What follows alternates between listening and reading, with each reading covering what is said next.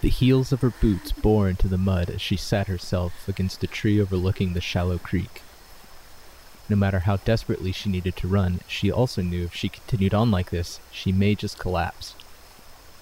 In her state, even the muddied water of the creek looked appealing, but she couldn't bring herself to move just yet. Instead, she took a moment to herself, the first in days, her chest rising and falling, with deep, focused breaths as she peered up towards the clouds.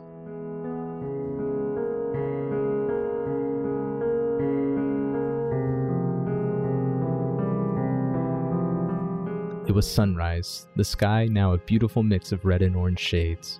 By some miracle, she'd made it to morning, an impressive feat that alone was able to draw a weakened grin to her expression. It did not last, subsiding as thoughts of consequence filled her mind.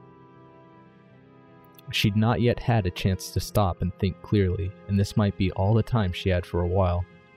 She heard before that rivers and creeks could mask anyone's scent, and she was at least desperate enough to put that theory to the test. Her mind, which had previously been filled to bursting with possible avenues of escape, was now free to dwell on her actions. Still, the thought of what she had done did not seem to bother her as much as the thought of the hangman's noose. She sat there, chilled by the thought as her fingers idly played against the impression of a brass ring that had always fit a little too tight. Her options were growing more limited, but she was confident. She was clever. More clever than any of them. She'd make it away from this place, cut south through Wyoming. She could catch a train back east from there, get far away from anyone who ever knew her name. Starting up again would be nothing. The change of a name would be simple. She could be free. All it would take was for her to keep running.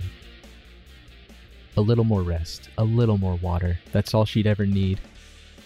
Her heartbeat slowed and her eyes crept shut as her head rested back against the bark of the aspen. She promised herself she wouldn't stay long, a promise she would keep as the aggressive barks and howls of hound dogs echoed through the trees.